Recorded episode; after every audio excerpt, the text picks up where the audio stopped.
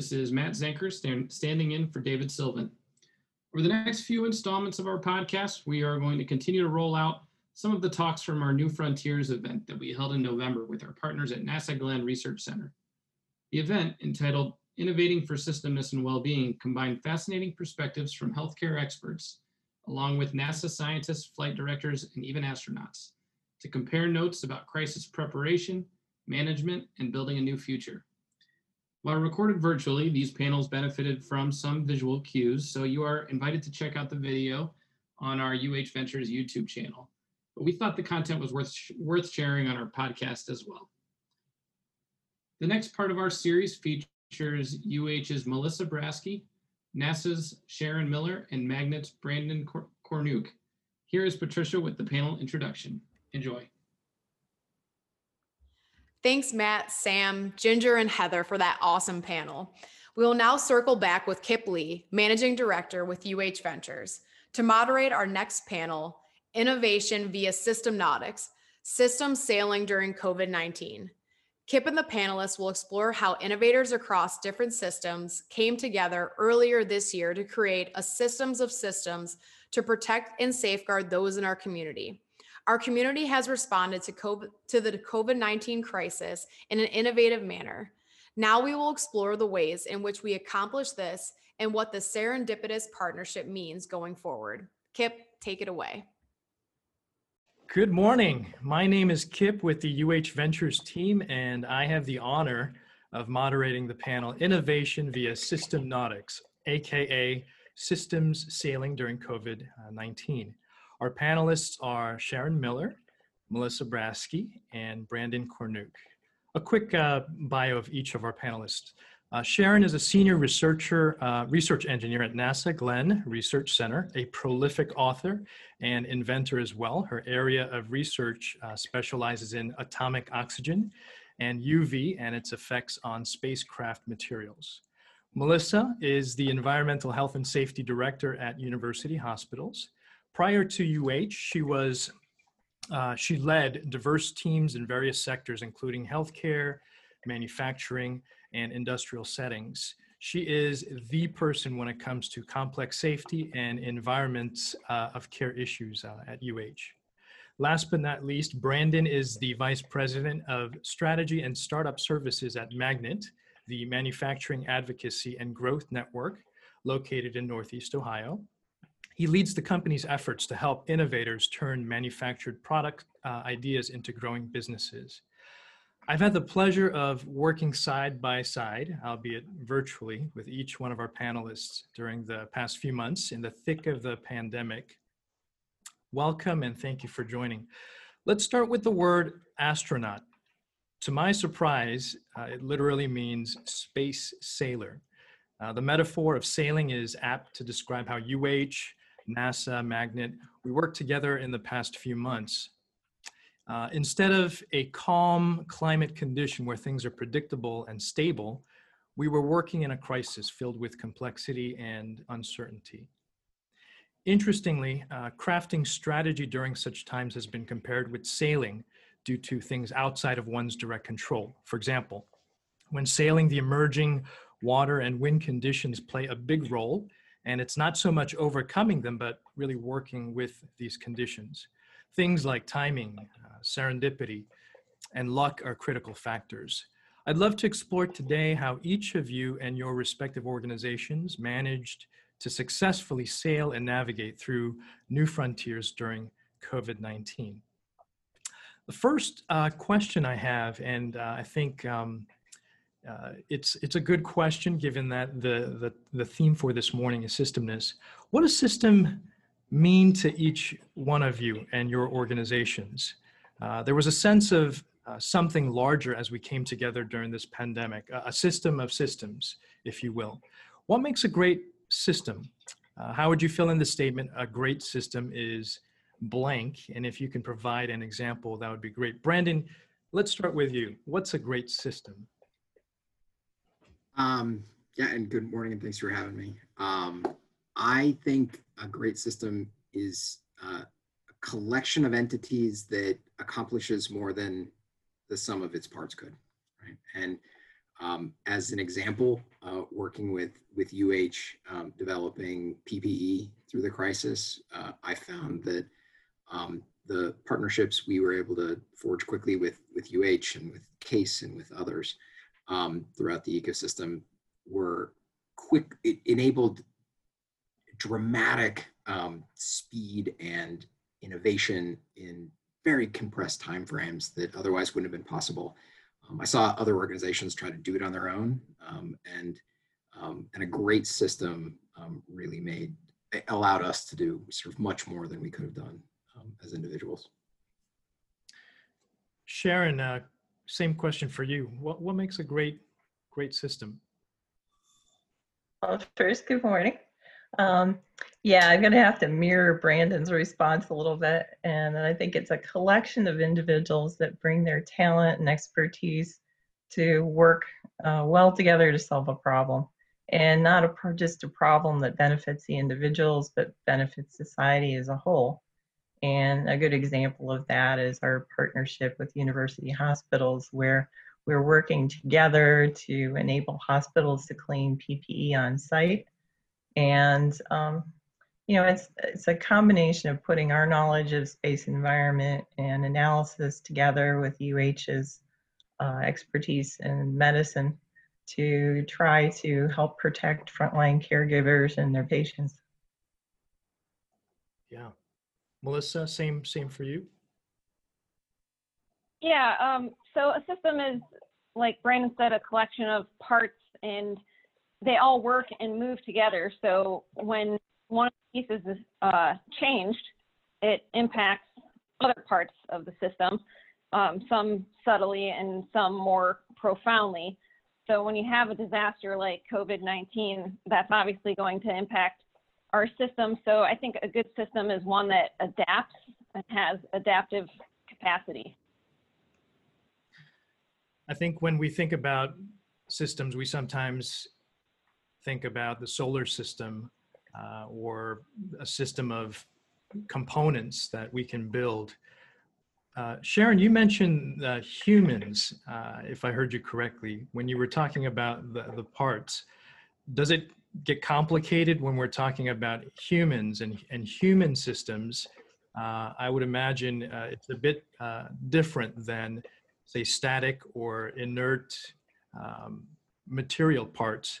How, how did how did that work? How does that work in a great system when the parts are are human beings? Curious about the, that component. Well, it's um, it's a matter mostly of listening to each other and to understand where each other's coming from and trying to use each other's experience to build on uh, build together make the outcome bigger than than you, could do individually. Brandon, quick question for you as well. I mean, uh, does it does it change how you think about systems when the parts are are human beings with their own, I guess, volition and will to align or not align, uh, especially during a, a, crisis like we're we're in? Um, crisis, for some, um, it uh, is a sort of panic inducing um, uh, moment, right? Where you might fight or freeze or flee, right? Others see crisis as an opportunity. Um, and in order to mobilize a, a, a, complex system of people, you have to understand all of those uh, motivations and interactions. We found that you know, following along the, the, example of, of creating um, supply chains that, um, that rapidly produced PPE for hospitals, and specifically UH, um, we found that the, the people component was actually um, a huge benefit in the sense that there was purpose behind what we were doing. I mean, for the, it, it, it made what we were doing actually, it, we were able to clear roadblocks that we otherwise wouldn't have been able to um, using sort of traditional manufacturing systems because there was this great upswell of of um, desire to help and, a, and an understanding of um, of the of the the weight of the moment. Mm-hmm. And while we didn't see a lot of panic, actually, what we saw was a whole lot of leadership and a whole lot of of um, of rising up to that challenge, uh, which actually amplified the system. Uh, and so, and understanding that and riding that wave um, was uh, was a big part of the success. Yeah, really awesome. Melissa, you mentioned the term adaptive. I, I can't help but imagine uh, it, it um, connects with what Brandon and Sharon just shared about the, the human ability to adapt with change, uh, to have purpose. And um, were there some new capabilities, new uh, things that the UH system, which you and I are a part of, had to embrace, or we had to evolve our knowledge or skill set uh, to adapt during this time? And can you speak to uh, some of those either challenges or opportunities? How did we actually go from a former state to uh, a newer state uh, in that time of uh, adaptation during this crisis? Yes. So information was coming from the CDC and other organizations very quickly.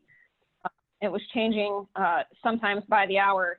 So we had to um, communication structures in place so that we could uh, quickly adapt and you know make decisions um, on a, a, quick basis and make sure that uh, they were approved and coming from one source of information and one source of truth. Were there some new, uh, this is for Melissa, uh, were there some uh, new things that people had to learn? Uh, and uh, was that uh, easy to, to you know, connect back with Brandon's point? Is purpose enough to bring about the change or what else do, you, do you have to have, whether it's skills, capabilities, building, how does that work in terms of, you know, you've got purpose on the one hand, uh, the mission, the desire to contribute and come together. Uh, did we have the right capabilities to um, align with that purpose, or were there some things that people were asked to change uh, to to um, to focus and adopt and adapt? Sure, um, and just to build on what what Brandon had said, um, people were excited to jump in and help wherever they could, um, whether that meant learning something new. Um, for example, fit testing, we had to fit test an entire organization when PPE was was scarce. Had N95s that may not have been the the typical N95 that somebody was fit tested to. We had to quickly come up with a strategy to fit test the entire organization um, into a variety of different types of N95s.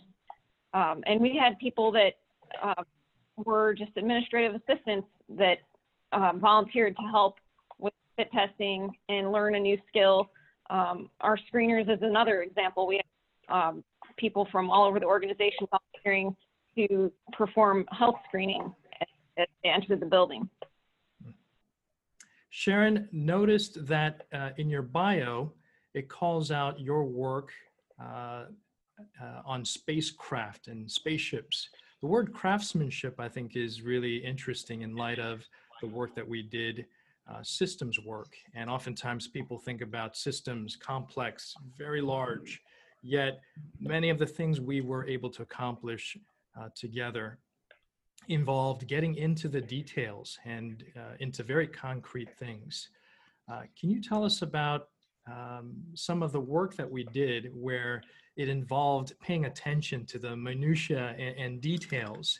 And uh, I'd love to ask our other panelists as well, but starting with you, Sharon, uh, tell us about concrete things, maybe even small things that we did uh, amidst systems change. Okay.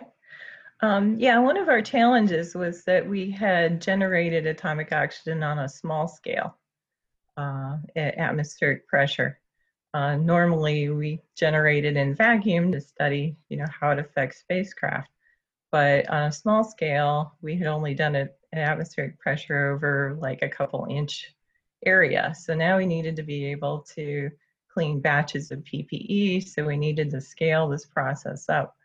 Uh, but the challenge was that we didn't have our normal infrastructure at NASA that we normally have because um, because of the pandemic, the majority in the lab was on mandatory telework. So um, there's very few people on site. So that infrastructure that you can count on, you know, the, you can go to the machine shop or whatever was not there.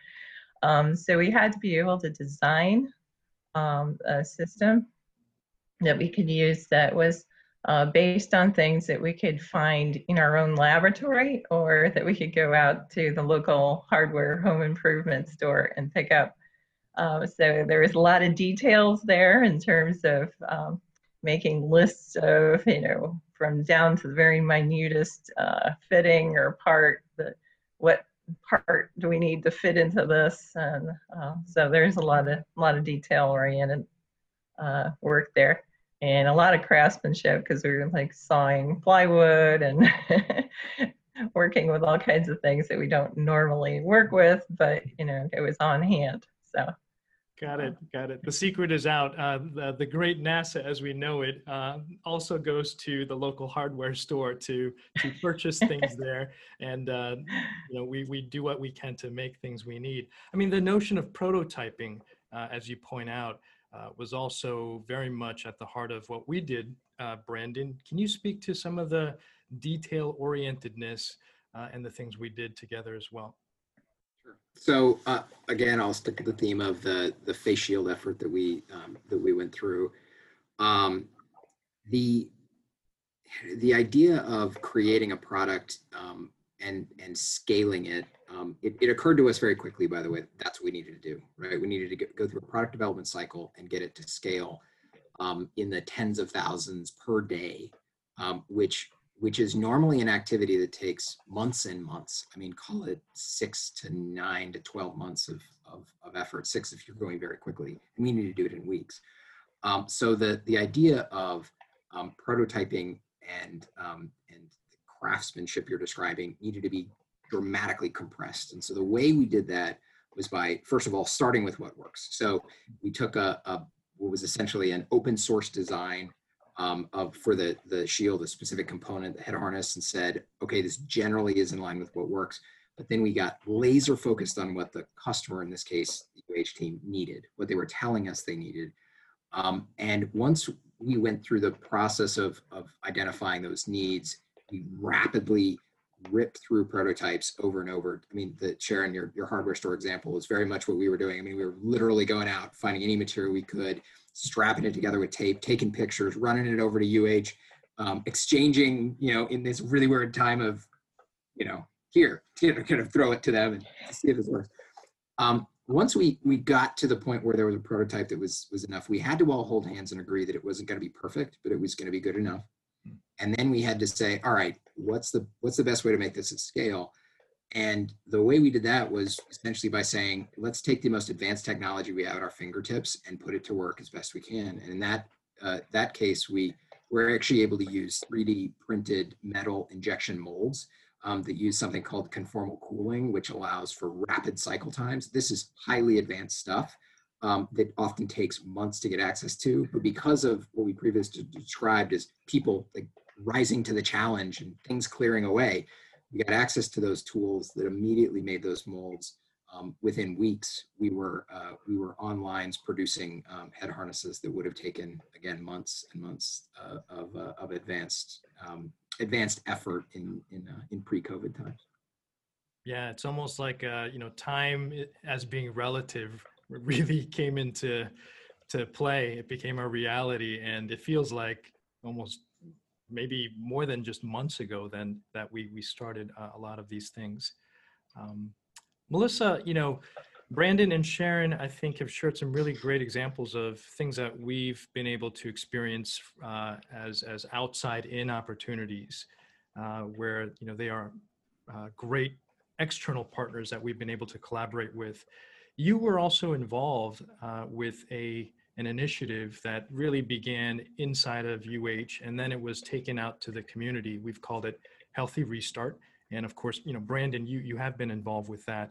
Um, curious about the, the perspective from where you sat.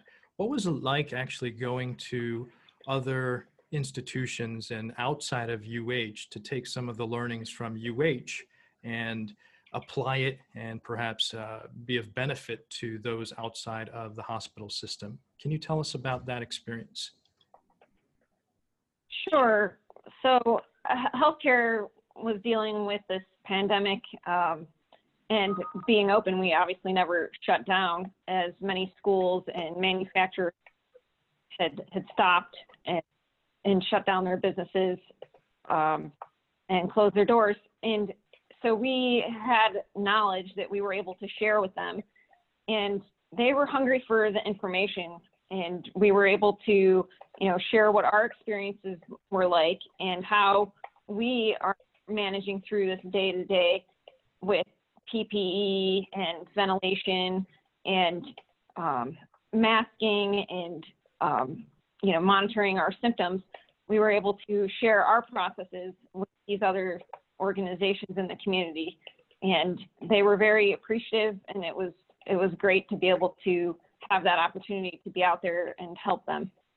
Is there an example of something that uh, that originates in healthcare that uh, where you found a connection to benefit the outside of healthcare realm? Sure. Um, one example I can think of that is used in healthcare and probably just safety in general um, is when in the summertime it's very hot and in manufacturing it can get very very hot. And you know in a in a pandemic you can't have fans running and blowing you know personal space from one person to another.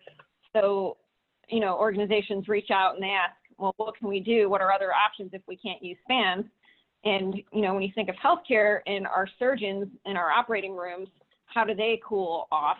And you know they have a lot of lights and, and heat and a lot of bodies in a room. Um, so you know i was able to share with these organizations um, an option of using a cooling vest which surgeons wear during during surgery. So um, that's just one example. Very cool. Brandon, you you you hit on something very interesting uh, regarding speed, and and it goes for all uh, all of the work that we did together uh, with the other panelists as well, uh, where speed did did not necessarily uh, mean you had to sacrifice process and having discipline. Um, now that we've proven that we can work very quickly under crisis, what does that mean for us uh, as organizations, as a community? after uh, the crisis as we look uh, forward to um, you know some normal again It's such a great question. I, I would love to say, hey, now that we've proven we can make molds in two weeks, I don't I don't think the six month thing is gonna fly anymore. Yeah. But the truth is, I think it took very special ingredients um, to make that level of speed possible. Right, a, a lot of uh, so many other things had to be paused. I think what we did learn, however, is that there are sort of sort of some wonderful pathways that when in need can be activated. And maybe it shouldn't take a crisis for us to ask the question hey can we rethink how fast we can move? Um, given our focus.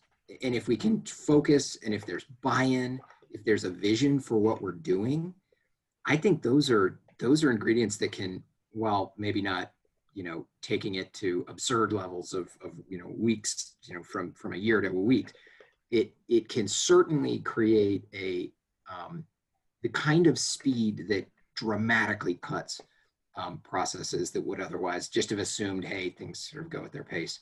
Um, so it was it was really it was eye-opening and so encouraging. And and on top of that what we found is that what enabled that speed was not just an internal process of you know we work faster with what we've always done or we're using new technology it was partnerships that allowed an information exchange that gave us the confidence to know that we were headed in the right direction. You, Kip, you, you and I, I mean, we were talking seven times a day to get some of these done sometimes. It was incredible.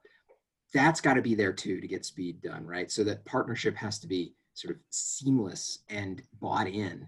If you get those ingredients going, I think you can you can start to see speed happening in surprising ways. awesome uh, one more question uh, what is, uh, as we think about that post-pandemic world, what's one thing that uh, you can't do right now for each one of our panelists uh, that what's that you're going to do as soon as uh, you're able to again? Um, Melissa, maybe start with you. Oh, that's a good question. I am going to give everybody I know a great big hug. Yeah, great answer, Brandon. You're. What about you?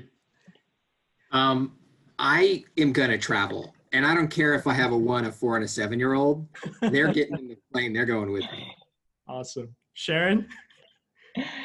Well, I talk to per, in person to people that I know and uh, and meet with them, and that would be really nice.